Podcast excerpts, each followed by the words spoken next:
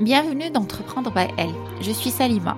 Dans ce podcast, je donne la parole à des femmes passionnantes et inspirantes de tout horizon.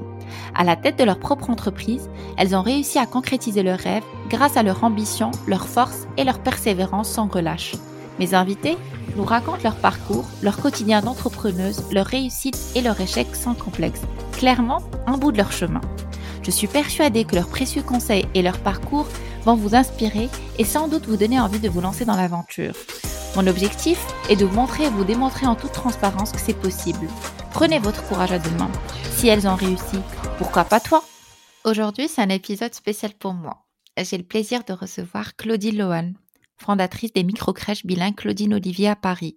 Mon fils est accueilli dans une de ces crèches, dans lequel je le vois grandir et s'épanouir. D'ailleurs, j'en profite pour passer un petit coucou aux professionnels et leur dire un grand merci. Claudine a quitté sa carrière après 10 ans dans le consulting pour lancer sa première crèche Claudine Olivier. Cette envie est née d'un besoin propre.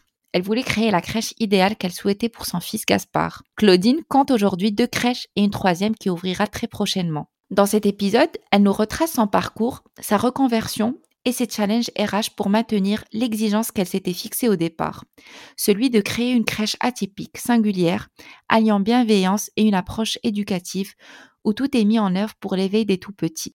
Depuis notre première rencontre, j'ai eu un très bon feeling avec Claudine, et ça va sans doute se ressentir dans l'épisode.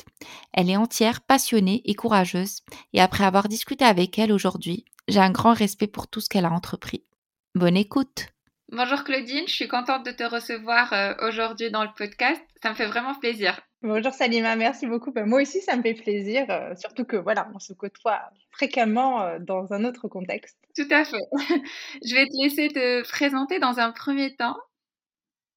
Donc voilà, dans un premier temps, du coup, je m'appelle Claudine Lohan Votan. Et euh, je vais avoir 37 ans bientôt. Je suis mariée, j'ai un enfant, un petit garçon de 5 ans et j'attends euh, une petite fille pour l'été. Euh, voilà, donc ça c'est côté perso.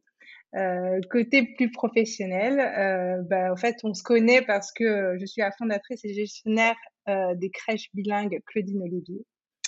Voilà. en fait, moi, j'aime bien commencer par le commencement, qui était Claudie la petite fille? Alors, Claudine, alors d'abord, donc je m'appelle Claudine Lohan. Euh, la plupart de mes amis m'appellent Lohan. Et euh, mais pour euh, créer les crèches, on a choisi Claudine parce que mon prénom, donc Lohan, qui est d'origine vietnamienne, en anglais, ça veut dire loan, ça veut dire emprunt bancaire. forcément, les crèches, emprunt bancaire, Olivier, ça passait pas trop. Donc, euh, donc on a pris mon prénom français euh, et euh, on a créé avec Olivier, mon mari, les crèches Claudine Olivier.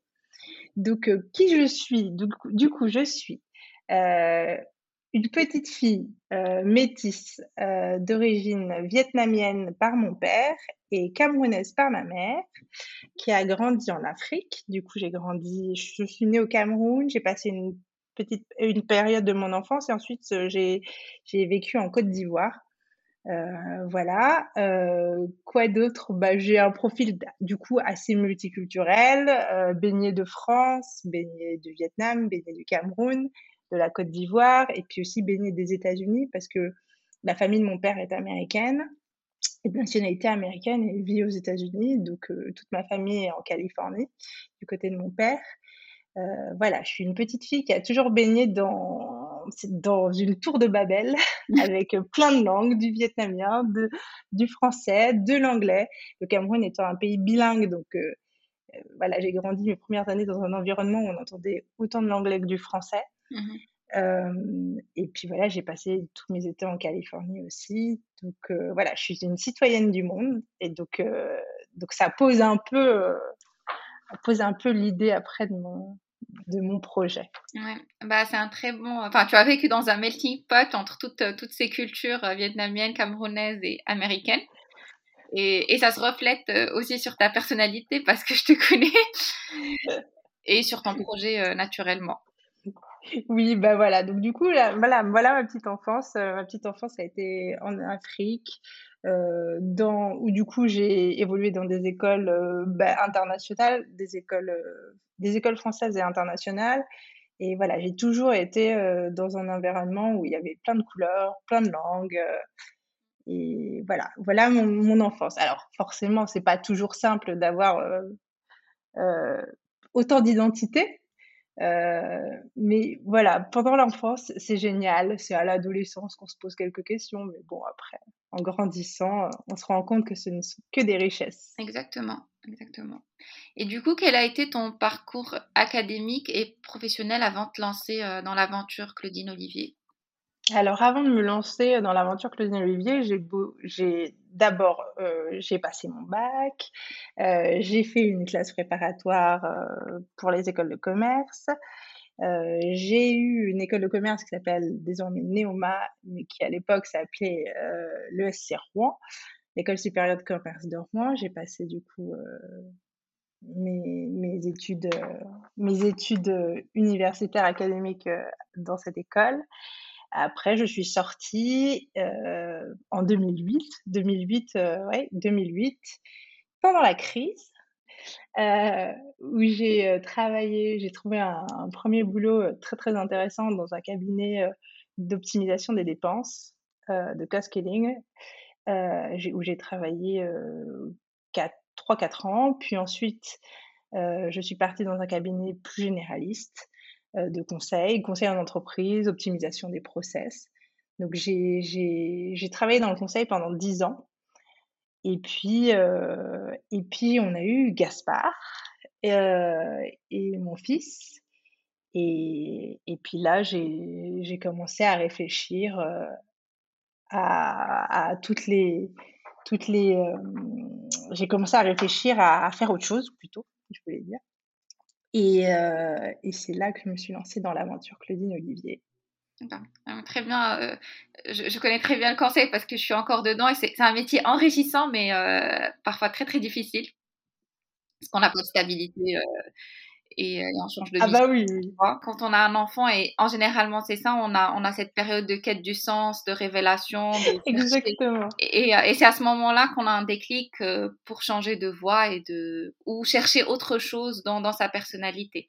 Bah, le conseil m'a apporté énormément de choses. Je, je, si j'avais pas fait de conseil, euh, je suis pas sûre que j'aurais monté entre guillemets aussi bien euh, aussi bien euh, ma, boîte, euh, les crèches Claudine Olivier. mais c'est vrai que quand j'ai commencé à tomber enceinte, autour de la maternité, voilà, j'ai commencé à, vraiment vouloir donner un sens.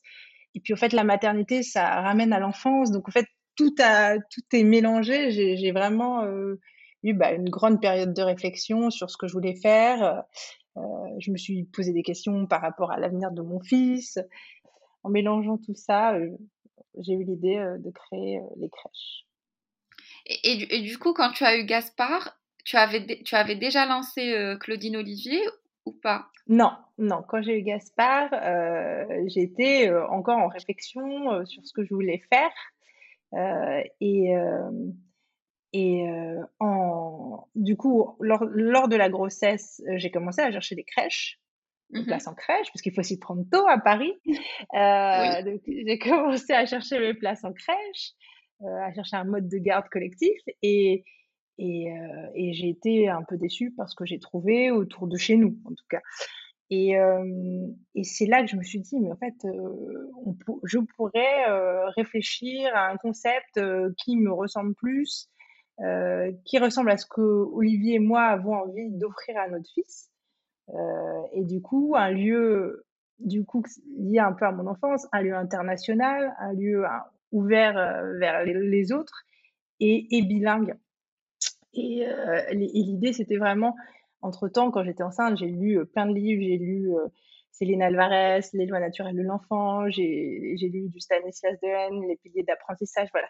J'ai commencé à m'intéresser au développement de, l'enfant et je me suis dit, en fait, il faut profiter de cette période et je trouvais qu'on ne profitait pas, dans ce qui était proposé, on ne profitait pas assez de cette période pour apporter euh, de la richesse culturelle, mais aussi euh, euh, de la richesse bah, dans l'apprentissage des langues et, voilà, et du développement. Euh. Donc c'est pendant la grossesse et la naissance de Gaspard que me sont venues les idées. Et après, euh, bah, du coup, c'est pendant le démarrage de ma maternité que je me suis lancée dans la création de crèches. Voilà, on est, Olivier et moi, on est un peu des spécialistes. On se lance toujours quand il y a un gros challenge. on, se lance, dans un challenge professionnel quand on a un, gros challenge euh, personnel. C'est-à-dire que là, on découvrait, on découvrait la, parentalité euh, concrètement euh, avec un petit et on s'est voilà, et on s'est lancé dans la création de crèche en parallèle tout comme là, euh, je travaille sur l'ouverture de la, troisième crèche et je suis enceinte. Voilà, tout, va sortir en même temps. C'est voilà, c'est ma spécialité. C'est l'adrénaline. Tu aimes, tu aimes avoir des sensations. oui, voilà, il faut être un peu, un peu foufou. Ok. Et du coup, euh, on a évoqué donc l'élément déclencheur, c'était euh, quand tu étais enceinte de Gaspard. Oui. Euh, du coup, est-ce que tu peux nous parler rapidement de, du concept et de la singularité? Et moi, je souligne bien la singularité de, des crèches Claudine et Olivier. Ouais, alors je vais, euh, voilà, je vais essayer de décrire de façon brève. C'est pas ma spécialité, ça en revanche. Du coup, en fait, on est, parce que c'est pas ma spécialité parce que je trouve qu'on est atypique. Donc voilà. Nos crèches, en fait, sont un lieu d'éveil et d'apprentissage euh, bienveillant et bilingue. Donc l'idée, c'est d'accueillir des enfants en petit comité, ce qui permet un, accueil qui est à la fois familial, sur mesure, et qui aussi permet aux enfants et aux familles de bénéficier des avantages de la collectivité. Donc les enfants évoluent avec d'autres enfants, avec leur père, et évoluent aussi avec des professionnels de la collectivité, de la petite enfance. Donc dans nos crèches, il y a des infirmières puères, infirmières, éducatrices jeunes enfants, assistantes petite enfance. Donc l'idée, c'est euh, d'allier le bénéfice de l'accueil euh, familial sur mesure et euh, de l'accueil professionnel euh, et collectif. Donc le personnel est multiculturel et composé de francophones natifs et d'anglophones natifs. à Levallois, nous avons une professionnelle américaine, à Paris, britannique. L'idée, c'est vraiment de faire profiter aux enfants d'une immersion euh, dans un endroit où chacun parle sa langue. Donc, euh, les professionnels euh, anglophones parleront anglais quand elles seront présentes, les professionnels francophones français. Donc, les enfants, l'idée, sont immergés comme dans une famille bilingue ou multiculturelle où chaque parent parle sa langue.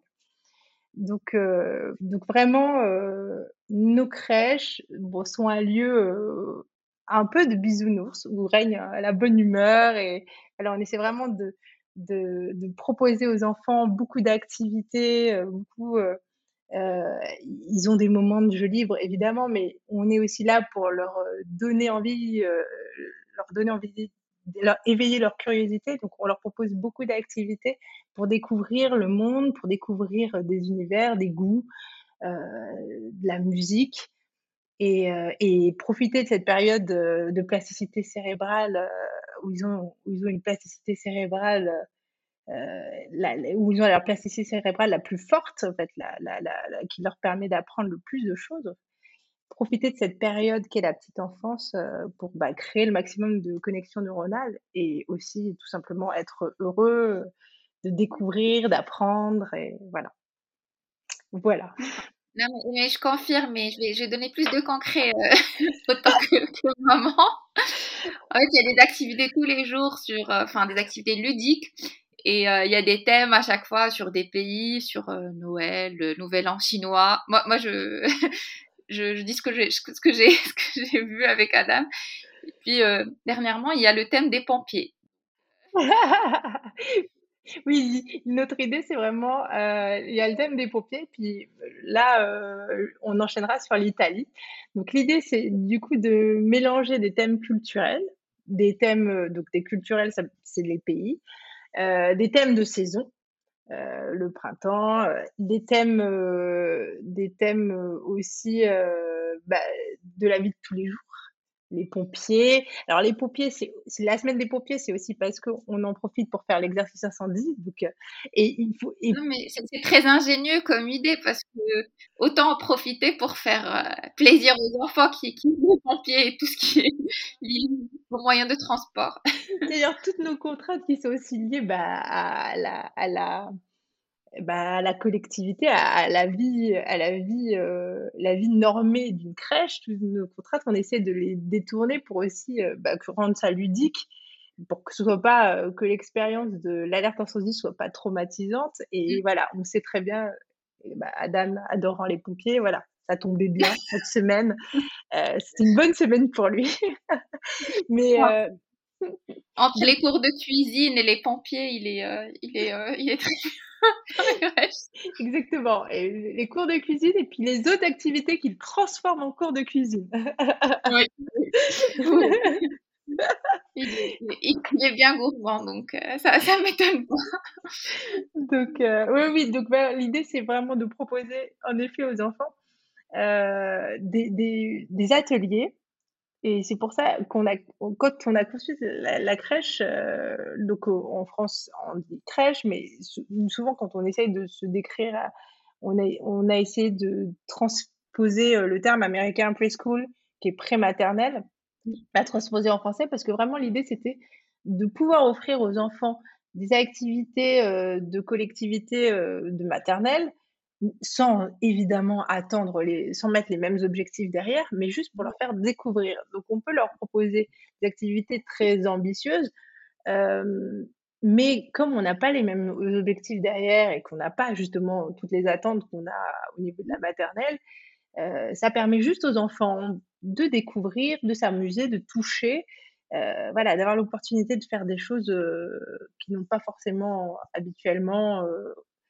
euh, quand ils sont chez eux ou, quand ils sont euh, ou quand ils sont gardés par une nounou.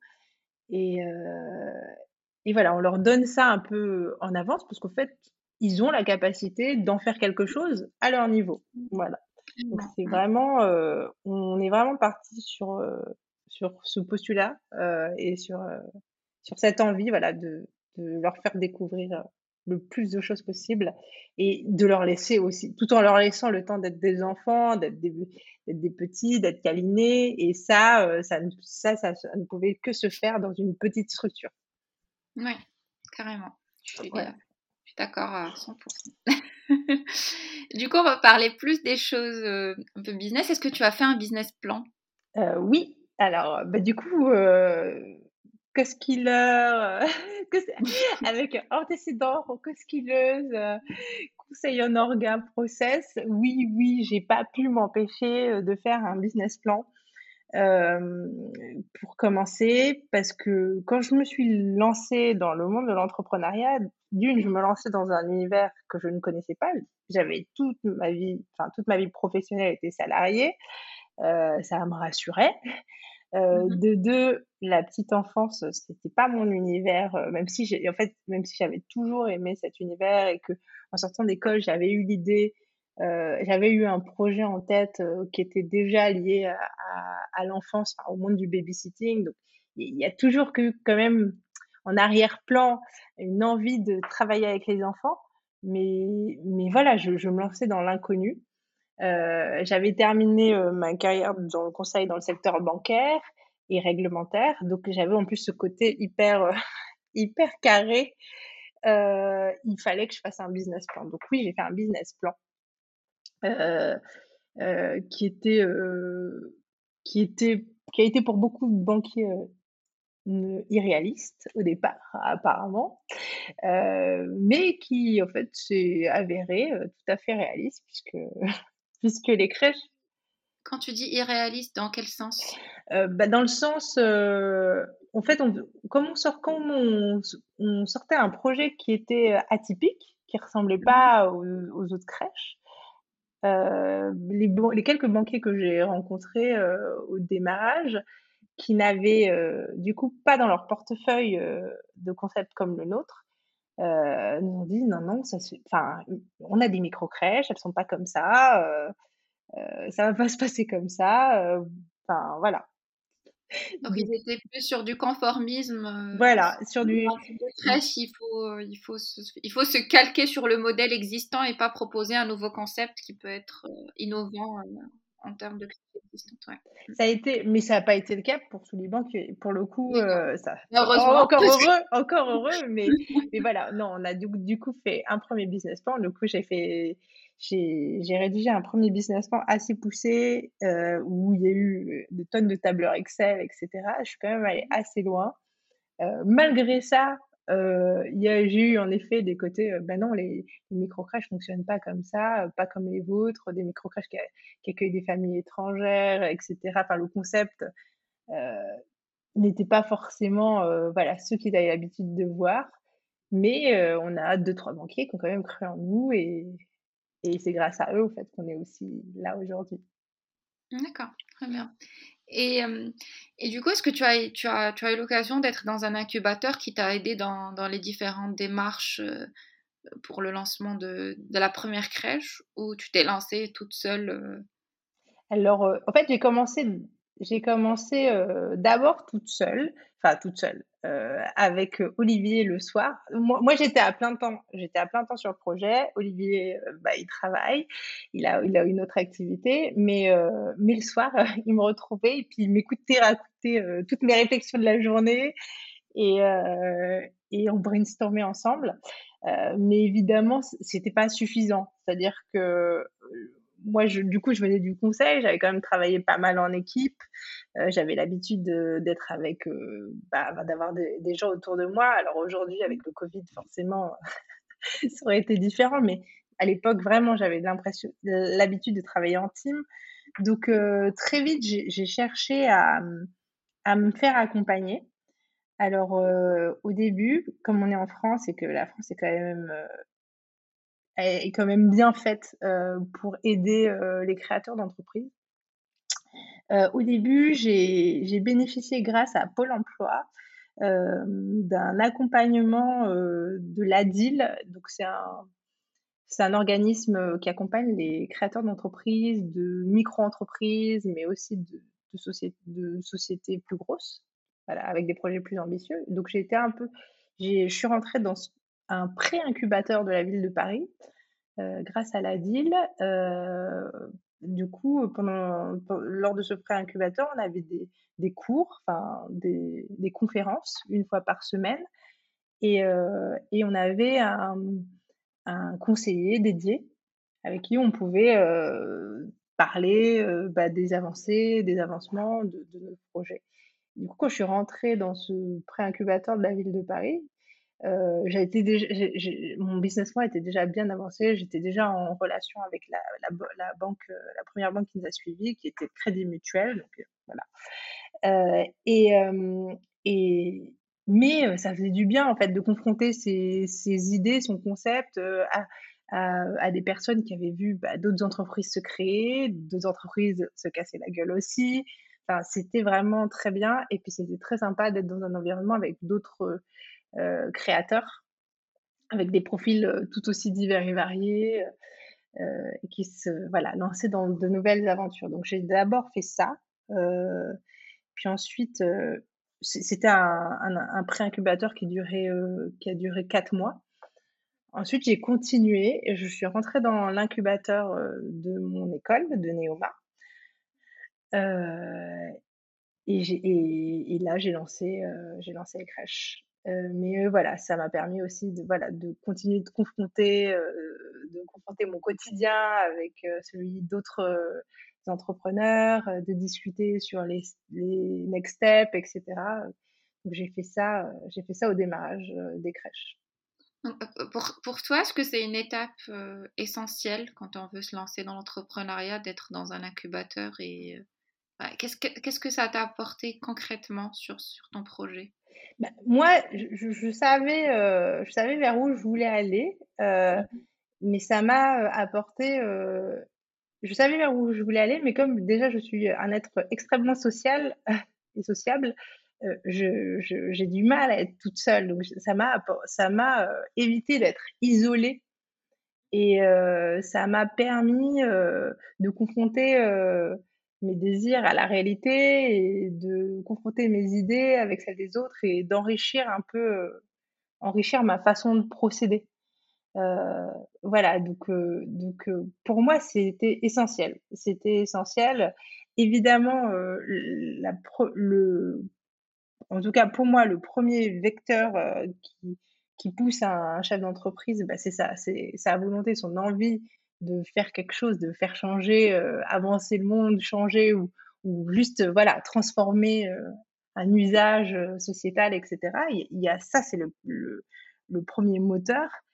Et, mais voilà, moi, mon carburant, dans mon carburant, il y a se confronter à l'autre. Donc, donc, l'incubateur était nécessaire. Mais après, je pense qu'on peut, on peut se lancer, ça dépend des, natures, on peut se lancer sans. Mais voilà, pour moi, c'était un coup de pouce parce que, parce que voilà, parce qu'on va. J'aime beaucoup la, phrase qui dit seul on va plus vite, c'est vrai, mais, mais à plusieurs ou à deux, on va plus loin. Et vraiment, il y a ce côté on va plus loin que, que j'ai eu. Euh, quand on avait échangé autour de l'épisode, tu me disais que c'est un milieu, euh, il faut, enfin, qu'il faut pas se leurrer, c'est un milieu d'enfants, mais il y a plus d'hommes en direction de crèches et de, de réseaux que de femmes. Oui. Et euh j'étais étonnée par, par, par ta réponse. Est-ce que tu peux nous dire quelques mots autour de ça?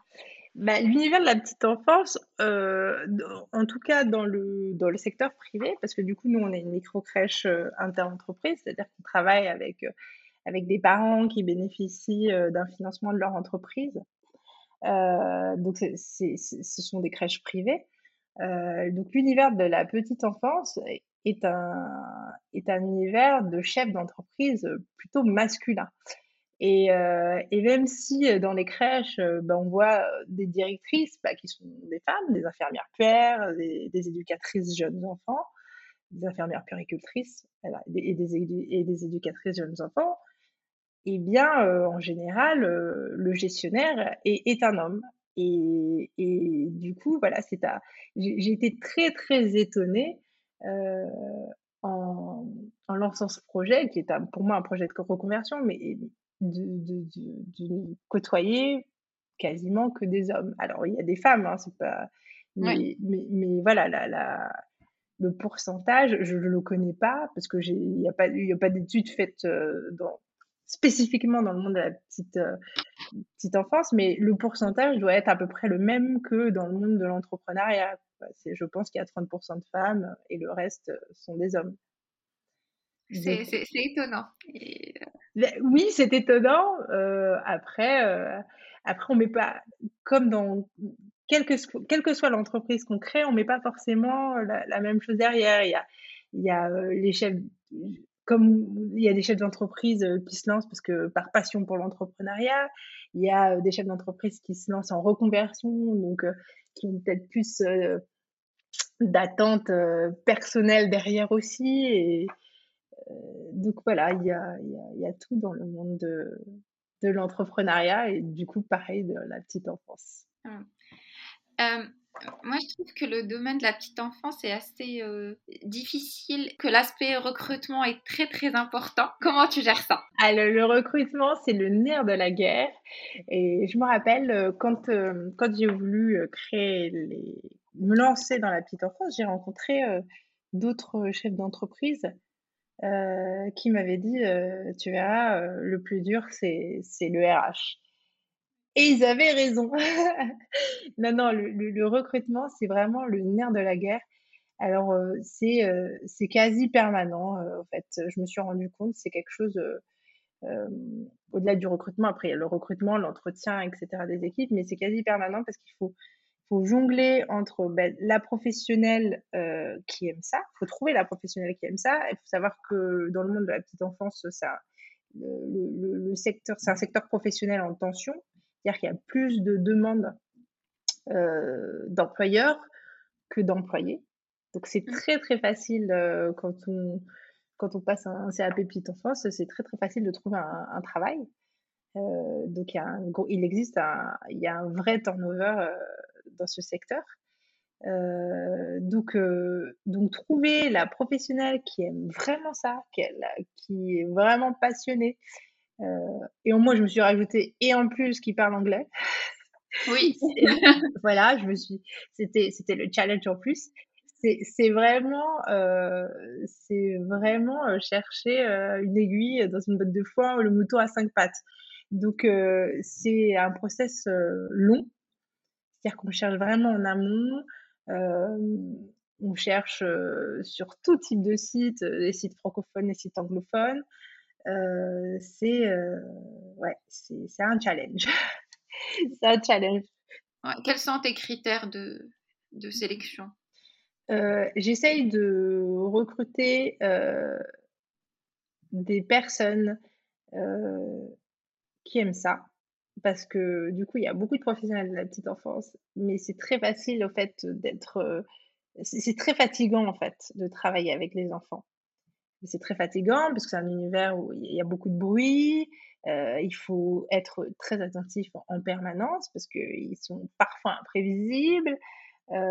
ils se découvrent, ils aiment beaucoup découvrir, donc ils, découvrent beaucoup de choses et ils découvrent l'autre aussi. Donc voilà, il, faut, il faut vraiment être tout le temps en vigilance. Donc c'est un métier stressant. et, et, donc il faut, enfin moi, la, professionnelle idéale, elle doit aimer les enfants, aimer travailler avec les enfants, évidemment, mais elle doit aussi être très flexible et, euh, et alerte. Et alerte euh, et euh, être capable de, bouger vite d'une place à l'autre. Donc, voilà, voilà les, critères, les critères, la bienveillance, la, flexibilité, parce que chaque jour ne se ressemble pas. C'est pas un travail routinier. Et puis après aussi, je cherche vraiment des professionnels qui adhèrent au projet. Parce que quand on, quand on met une annonce en ligne, on a plein, on reçoit plein plein de CV parce que du coup, il y a plein de professionnels en transit qui ont envie de, voilà, de trouver un autre job. Mais dans tous les CV qu'on reçoit, on en a quand même très peu qui, qui vraiment se rendent compte qu'on est une crèche bilingue, qu'on a un environnement atypique, que qu'on va faire beaucoup d'activités, que voilà. Donc, donc je cherche vraiment des, des, gens qui adhèrent au projet. Donc nous, dans nos petites annonces, on décrit vraiment assez précisément ce qui va se passer et comment est la crèche. Et voilà, donc mon premier critère, c'est vraiment de prendre des gens intéressés et, et après passionnés par leur métier et, et, très flexibles. Parce qu'au fait, quand je dis flexible, c'est-à-dire prêt à adhérer à notre, à notre état d'esprit. Parce que notre état d'esprit est, atypique. Et donc, du coup, chez nous, on ne fait pas forcément ce qu'on fait, euh, ce qu'on fait dans d'autres dans d'autres crèches. Et, et, ça, la professionnelle doit le savoir avant de rentrer. D'accord. Voilà, on, on, s'en est d'autant plus rendu compte euh, avec les stagiaires parce que du coup on accueille, on adore former, donc on accueille beaucoup de stagiaires, euh, on accueille beaucoup de stagiaires à la crèche et, voilà souvent, souvent elles nous expliquent que c'est vraiment très atypique et que voilà elles n'ont pas fait de les autres les autres crèches où elles étaient ressemblaient pas du tout à la nôtre, donc on se rend vraiment compte que on est un petit ovni et ça voilà moi je le gros du recrutement, c'est aussi de s'assurer que nos professionnels savent qu'elles vont rentrer dans un univers où on fera beaucoup d'activités, où on sera vraiment à l'écoute, on sera à l'écoute des enfants et voilà. Et des parents. Et des parents aussi, exactement. Et ça, c'est vrai que ça fait partie, en effet, ça fait partie des critères. Je, il faut des professionnels qui, qui, qui, adorent les enfants, évidemment, mais qui aussi euh, sont à l'écoute des parents. Ce qui, mm. qui, je trouve que personnellement, moi, j'ai trouvé n'était pas toujours le cas dans les espaces de collectivité que je visitais. Je trouvais euh, qu'il y avait ce côté, en effet, avoir une place en crèche, c'est hyper dur. Donc, euh, voilà. Mais, mais, mais, au fait, il y avait vraiment ce côté, quand moi, j'étais, quand je cherchais une place, bah, de toute façon, soyez content d'avoir une place. voilà. Et, oui, en gros, estime-toi heureuse, tu as une place, donc euh, tu acceptes. Et on dirait qu'on décroche le Graal si on a une place en, crèche, on dit que ça doit être tout à fait accessible pour, tout le monde, pour qu'on puisse retrouver euh, le chemin de, nos jobs euh, respectifs. Oui, donc j'avais ce côté-là, que j'avais trouvé quand je cherchais. Et, et je voulais pas du tout que mon lieu d'accueil soit pareil. Je, je voulais que vraiment le parent soit écouté, que les professionnels bah, retranscrivent la journée et puis prennent le temps quand elles peuvent, parce que c'est pas toujours le cas, mais voilà, prennent le temps de discuter et d'écouter les parents et de les accompagner vraiment dans leur parentalité. Et c'est vrai qu'avec le Covid, on, on fait beaucoup moins d'ateliers, on fait beaucoup moins de rencontres que, enfin, on n'en fait pas du coup, on fait pas d'ateliers et on fait pas de rencontres comme on en faisait avant. Mais, euh, mais pour moi, c'est voilà, c'est quelque chose. Euh, en fait, il faut que mes professionnels soient fiers de leur métier et aient envie de le, le transmettre aux, aux, familles aussi, en plus de. Est-ce que tu as eu des mauvaises surprises sur le recrutement? Bah oui, comme, comme tout le monde en fait. Alors évidemment, avant de me lancer, euh, j'avais euh, l'image voilà, j'avais été moi-même salariée, j'avais moi-même fait des reproches à mes employeurs. Euh, euh, voilà, j'avais moi-même euh, voilà, eu des managers à un moment qui correspondaient peut-être pas à mes attentes. Et évidemment, je pensais que j'allais révolutionner le monde de l'entreprise et, et, voilà, être la super chef qui comprend ses salariés et qui et voilà, qui crée cet univers parfait, bah, l'univers qu'elle aurait aimé avoir au, travail. Et euh, en fait, c'est pas si simple. en fait, c'est pas si simple parce qu'il y a plein de contraintes. Et ça, euh, parfois, en tant que salarié, on s'en rend pas compte, mais l'employeur, d'une, a plein de, a plein de devoirs euh, et, et, et c'est normal, qui, sont qui sont normaux, mais l'employeur, chef d'entreprise, découvre en général tout l'univers RH, euh, qui n'était pas du coup ma formation quand même initiale. Et euh, du coup, il y a plein de, de, contraintes administratives à mettre en place. Et, euh, et puis, en tant que chef d'entreprise, on est à l'écoute, mais on a une position qui fait que bah, on nous, on nous parle plus tout à fait de la même façon. on n'est plus, on n'a plus cette relation entre collègues avec, avec les autres salariés. Donc, euh, donc on n'a pas forcément euh, la vraie vision au départ. Et, euh, et, voilà, donc on peut se tromper, on peut avoir des personnes qui ont l'air très très motivées et qui, une fois qu'elles arrivent, bah, se rendent compte que bah, elles n'étaient peut-être pas faites pour la petite collectivité, elles n'étaient peut-être pas faites pour un métier. Parce qu'au final, on est assez exigeant. Enfin, je trouve que je suis assez exigeante et qu'on est très exigeant dans nos recrutements. Donc voilà, elles se rendent compte que bah, voilà, c'est peut-être un peu trop exigeant, etc. Donc oui, oui, il y a, eu des ratés il y a des challenges. le challenge, moi, pour la crèche de Levallois, par exemple, c'était d'ouvrir en, plein premier épisode du coronavirus, de recruter une équipe masquée. sachant que c'est un métier quand même très humain où, où les expressions tout jouent en fait et, et, euh, et mine de rien, euh, commencer à travailler en équipe euh, dans les conditions du Covid, c'est pas ce qu'il y a de plus simple. Oui. Donc, pour, pour, les professionnels et pour ah les bah enfants oui. aussi. Pour les enfants, c'est évidemment la, la, les premiers auxquels on a pensé. Mais justement, le, le truc, c'est qu'on avait pensé aux enfants, mais on n'avait même pas pensé qu'en professionnel, sur le coup, il y avait un impact fort.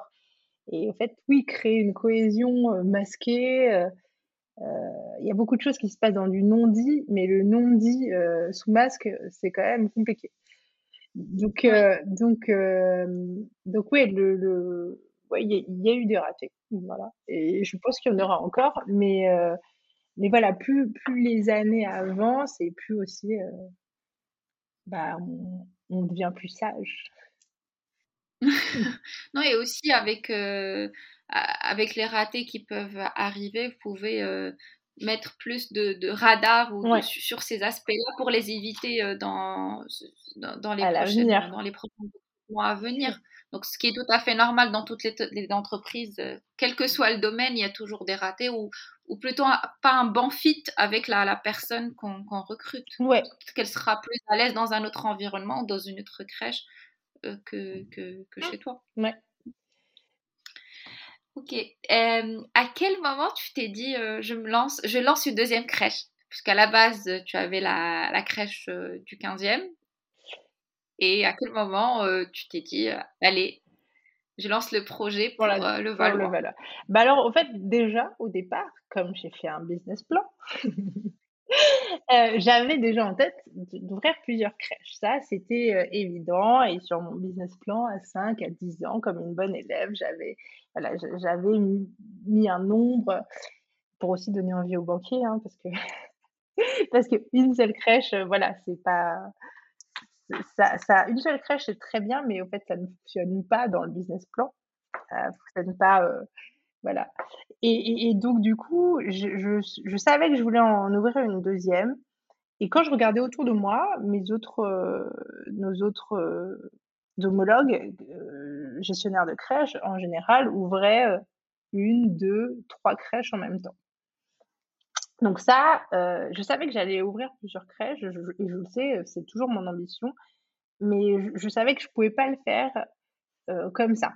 D'une, parce qu'on avait un concept atypique, euh, et de deux, parce qu'au fait, je voulais pas jouer au savant fou et lancer, deux crèches et me lancer dans un challenge qui me dépassait.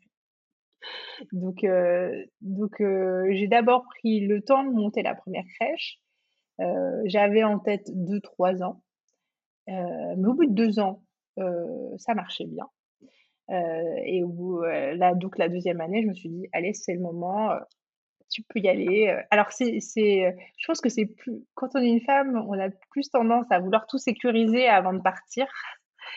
que de partir la fleur au fusil, allez hop, on y va, avec son couteau et on va, on va, on va désherber la jungle et tout va bien se passer. Donc j'ai mis un peu de temps. Euh, j'ai mis un an et demi euh, pour le temps de, me, de laisser euh, du coup mon premier POC, comme, comme on dit dans, dans mon ancien univers, pour laisser mon premier, mon premier proof of concept fonctionner. J'ai pris le temps et puis au bout d'un an et demi, j'ai eu envie, au fait. Je me suis dit, allez, c'est reparti, j'ai envie de. Ça y est, je suis suffisamment grande, je sais nager, euh, je connais bien l'univers. Euh, euh, voilà. Je, je, suis fière de ce que je fais. Surtout, ça, ça a été le. Au, bout d'un an, j'étais très fière de ce qu'on proposait aux familles, j'étais très fière du, boulot que, que mes premières équipes, que mes équipes du 15e faisaient. Et je me suis dit, ça y est, euh, on peut, on peut continuer à faire des petits parce que, parce que le concept marche, parce que, parce qu'on arrive à, à être rentable aussi. Ça, ça a été un point important. Euh, et, euh, et, je peux aller euh, sur le second.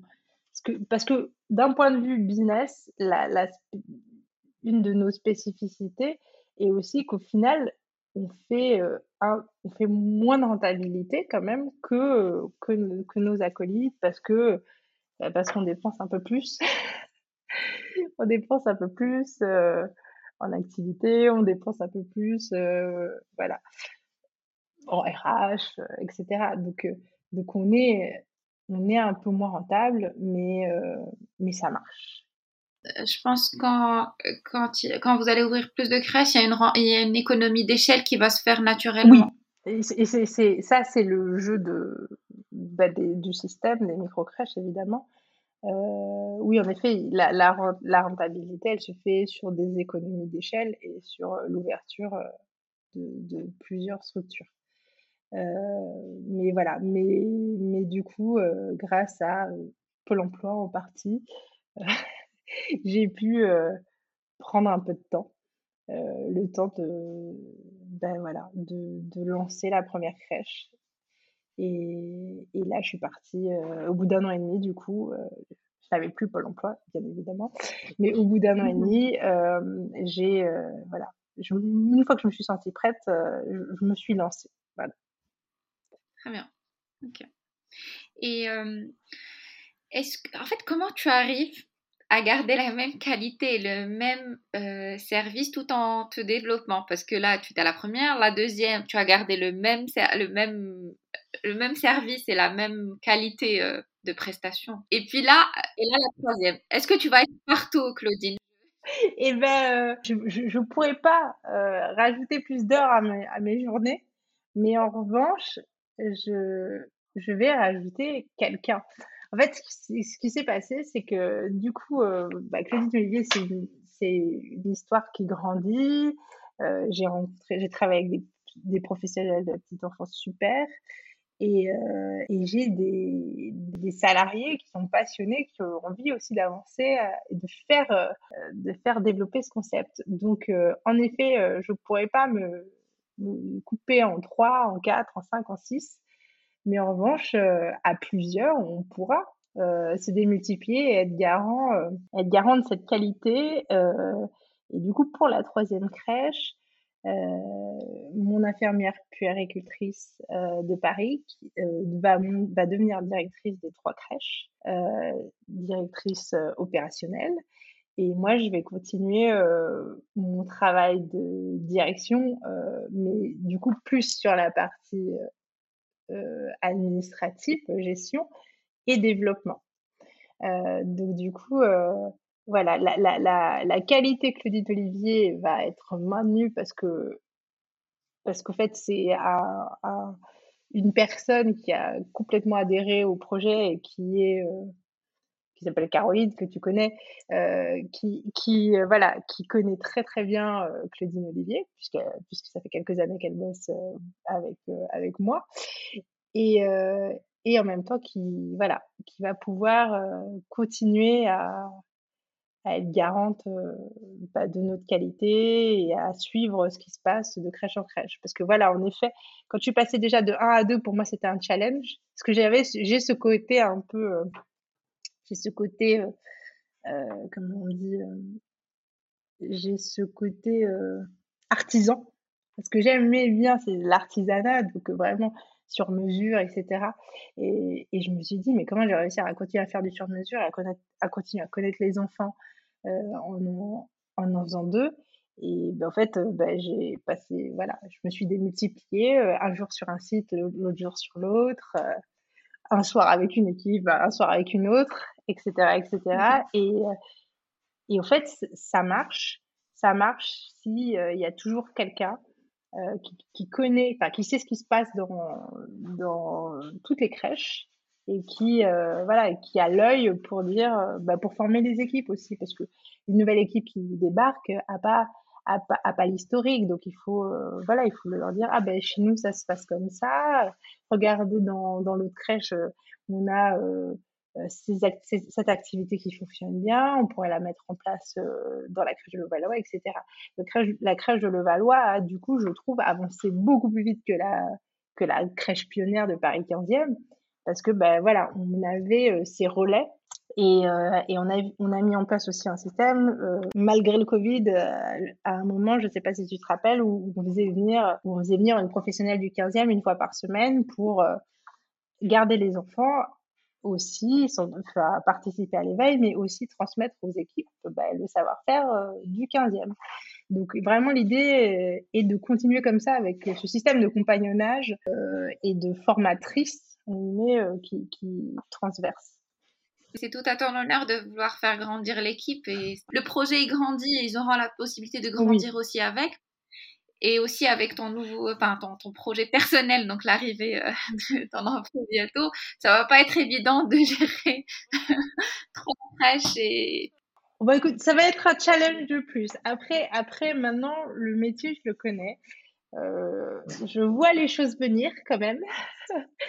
euh, J'arrive à sentir, euh, puisque je, continuerai évidemment de, faire des erreurs, mais c'est ça que quand je, fais une erreur, je la sens plus vite. Je la vois, sens plus vite venir. Je la vois plus vite venir qu'avant. Donc, euh, je vais quand même bénéficier d'un savoir-faire que je n'avais pas à la naissance de Gaspard. quand je lançais les crèches, je vais bénéficier de ce savoir-faire-là. Mais, mais aussi, oui, je vais bénéficier d'appui. on va, on va muscler les équipes. mais ça, je vous en parlerai. Tu le sais. En avant-première, voilà, on, on va muscler voilà, on va, on va muscler les équipes, on va rajouter euh, du personnel aussi. Voilà, on va tout faire pour justement que ça puisse, euh, pour garder cette qualité.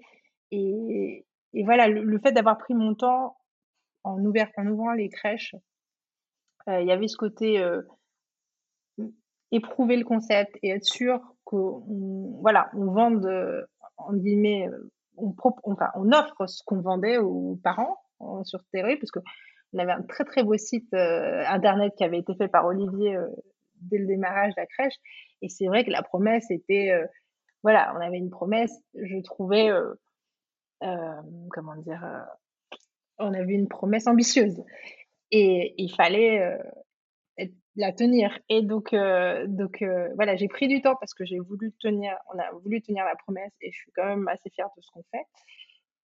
Et, euh, et du coup, pour continuer, bah, il, faut, bah, il faut des gens, il faut des équipes qui restent, il faut répondre aussi aux envies de chaque équipe d'évoluer, ainsi de suite. Donc vraiment, voilà, on va faire. moi, l'idée, c'est vraiment de faire évoluer les gens qui rentrent dans l'aventure. Donc, je vais faire évoluer les professionnels et voilà, et on va renforcer les équipes pour, ben, pour que voilà, tout le monde en profite, les enfants, les équipes, les parents, voilà. Et que je puisse voir ma fille quand elle, quand elle naîtra. C'est la, chose la plus importante. comment tu gères ta productivité entre maintenant ces différentes casquettes que, tu as actuellement? Eh ben, euh, alors comment je gère? Déjà, j'ai beaucoup de to-do list. Je gère beaucoup avec des to-do list.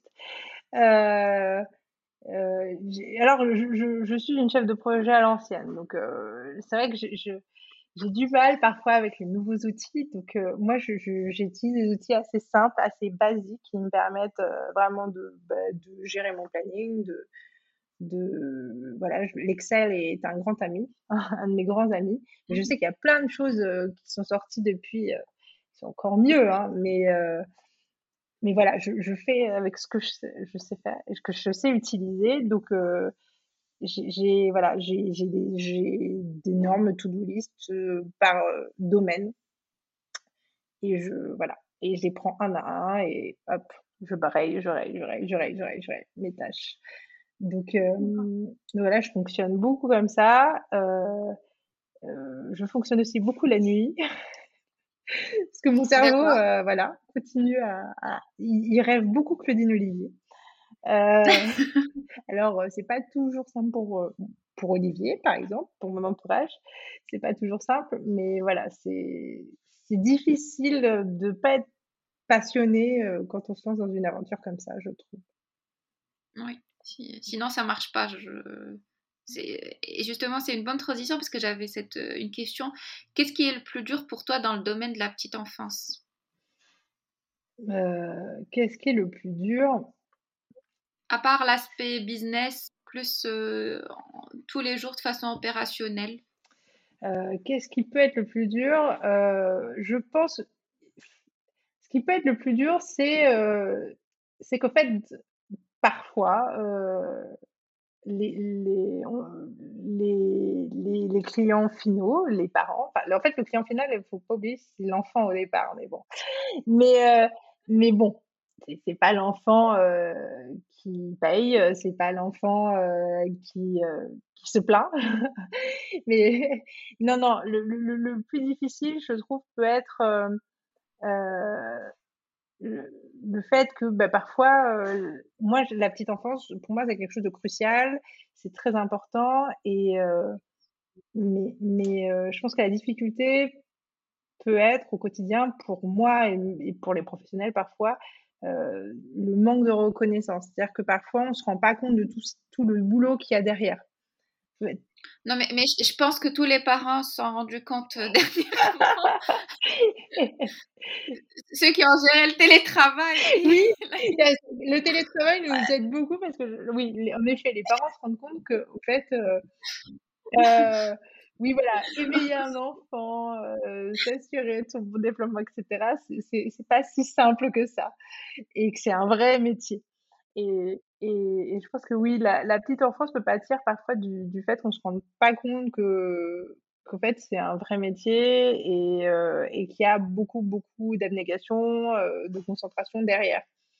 Donc ça, je pense, ça c'est la chose euh, la plus dure que j'ai ressentie.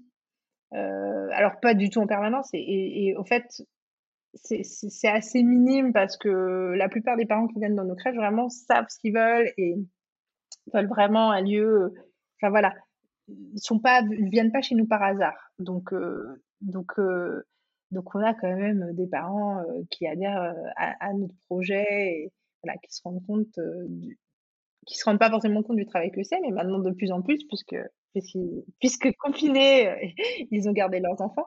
Mais voilà, on a on, a, on a très peu en fait, de, moments où on est déçu. Mais, mais ça arrive, voilà. Et en fait, tout, tout, mon challenge, moi, en tant qu'employeur, c'est de valoriser aussi le travail de mes équipes et, voilà, et de montrer aux familles que, bah, en fait, il y a un vrai boulot derrière et, voilà, pour éviter, pour éviter que voilà, les professionnels parfois se sentent voilà, un peu voilà. Oui, un peu frustrés ou voilà, se sentent, voilà, un peu, je j'ai pas le terme là, malgré le podcast, je suis désolée. Ça se voit sur mon visage, mais j'arrive pas à le décrire, à le décrire. Déçu peut-être, mais Oui, voilà, ou voilà, on peut considérer parfois. D'accord. Voilà, mmh moi j'ai moi mon travail, c'est aussi, de m'assurer que mes équipes soient considérées, Mmh et qu'on se rende compte voilà, de tous les efforts qu'elles fournissent et de la passion qu'elles mettent à travailler avec les enfants.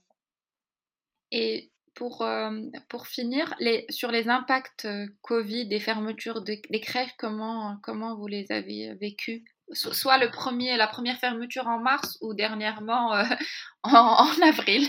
Euh, Oui, en, mars 2020 et dernièrement en avril 2021. ouais.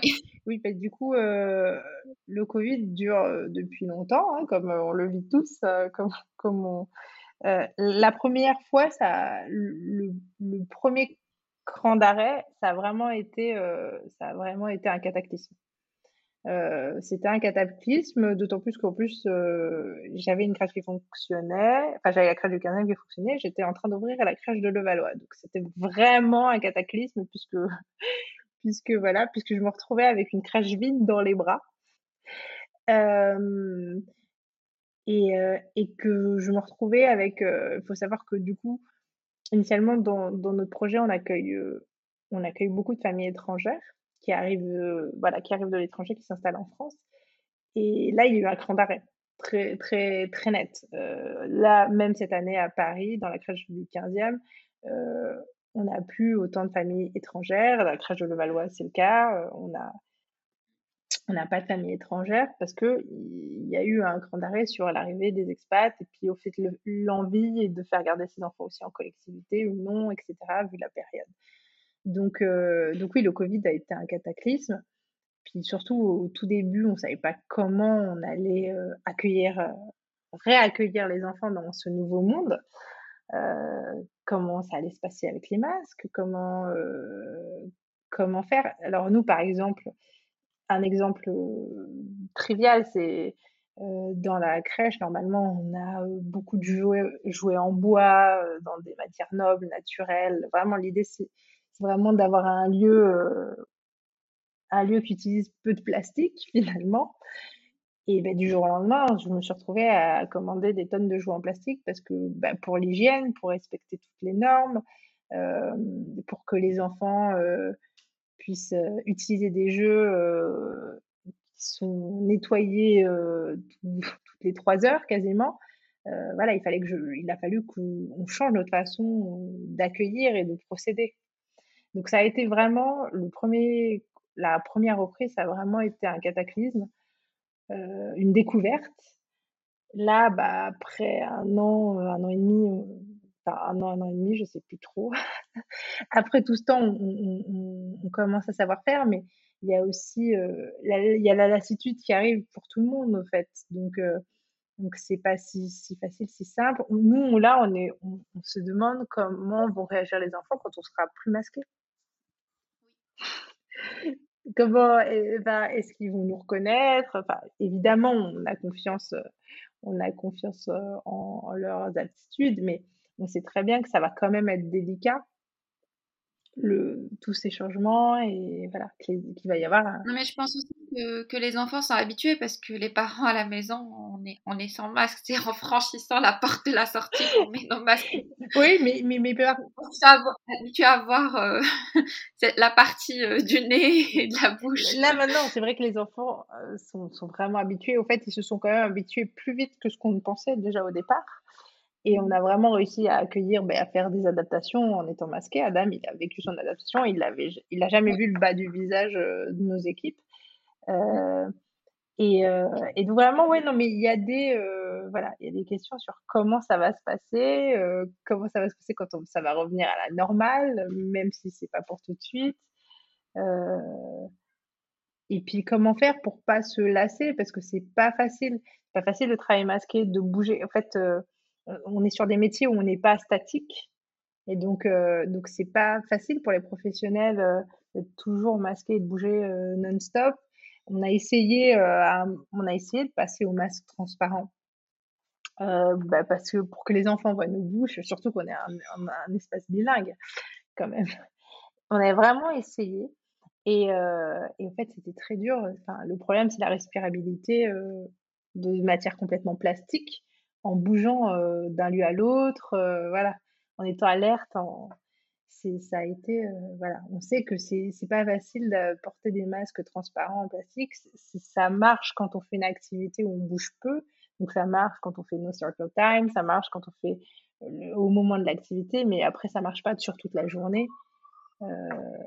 voilà, donc bref, on a moi, là, euh, le Covid, ça a eu un impact parce que bah, il y a eu la prise, euh, le démarrage de mes équipes sous Covid, euh, la découverte d'une nouvelle équipe sous Covid, c'est pas si simple que ça.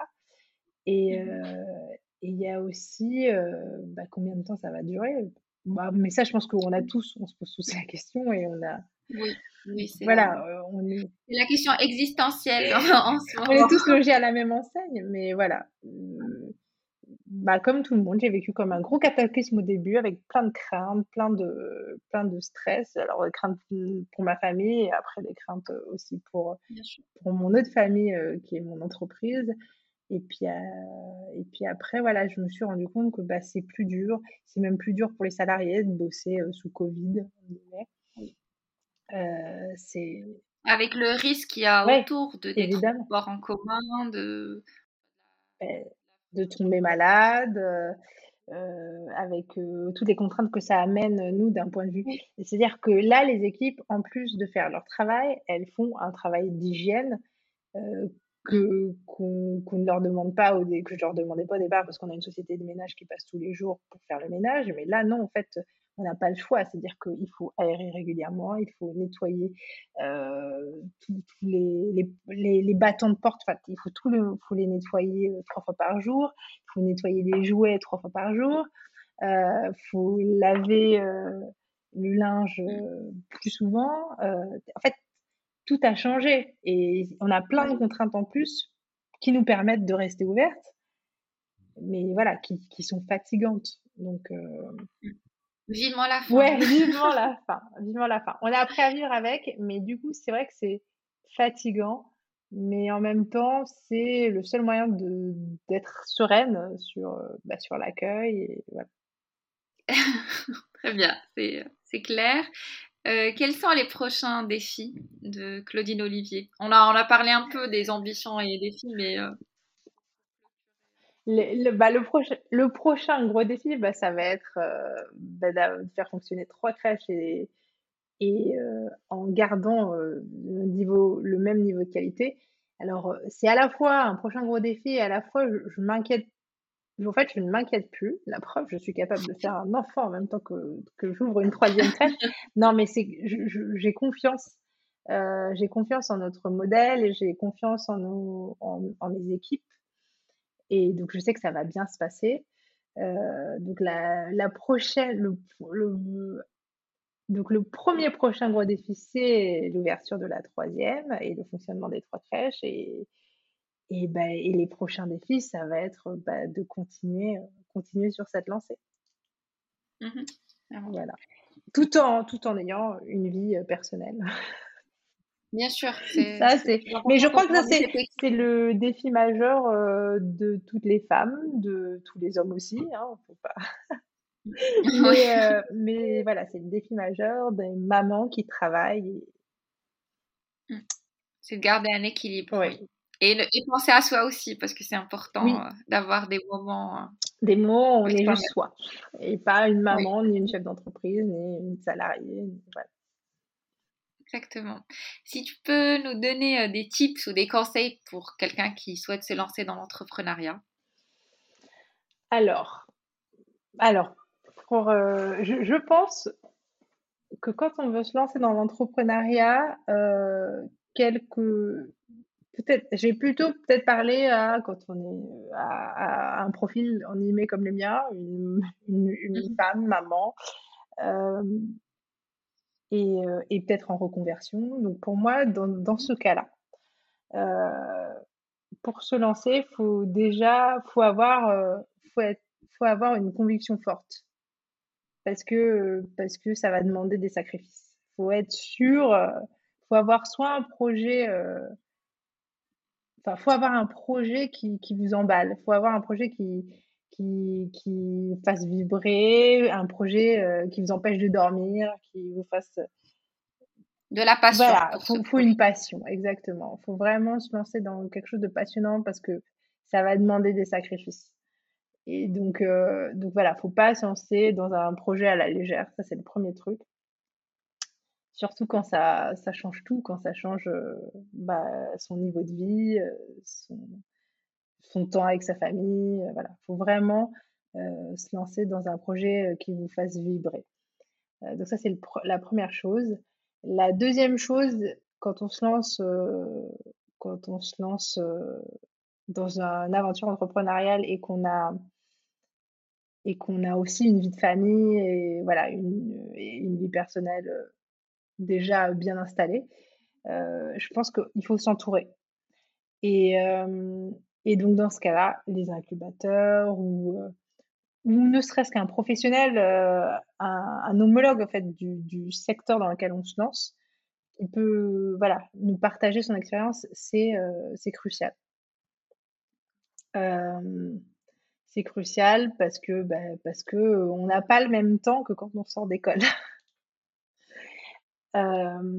Et puis, euh, et puis voilà, et puis, puis faut, faut, quand on se lance dans un projet entrepreneurial et qu'on a déjà une famille et un partenaire ou une partenaire, eh ben, il faut, euh, faut que tout le monde adhère. Oui. Et ça, ouais, ça, euh, c'est facile d'adhérer au début, mais il faut que ça dure en fait. Oui, parce qu'il y a des hauts, des bas, des moments de doute, de. Voilà. d'échec, de et euh, quelqu'un qui te soutienne dans, dans la voilà, démarche. Pour que tout le monde, et, et ça passe euh, voilà, de son compagnon, sa compagnonne de vie, mais ça passe aussi par son enfant. Parce que Gaspard, par exemple, c'est mon premier, euh, c'est mon bêta-testeur. Il a testé tous les jeux de, de, chaque crèche que j'ai ouverte. il, voilà, il parle et vit crèche aussi. Pour lui, la troisième crèche, c'est voilà, c'est tout comme l'arrivée de sa petite sœur, c'est, c'est, ça fait partie, euh, voilà, de, de l'ADN de la famille. Donc, euh, ouais, quand on se lance euh, dans une aventure entrepreneuriale, il faut bien se rendre compte que c'est un, c'est un mariage, c'est comme un mariage, mais il faut que toute la famille se marie avec le projet. Très bon conseil. Voilà.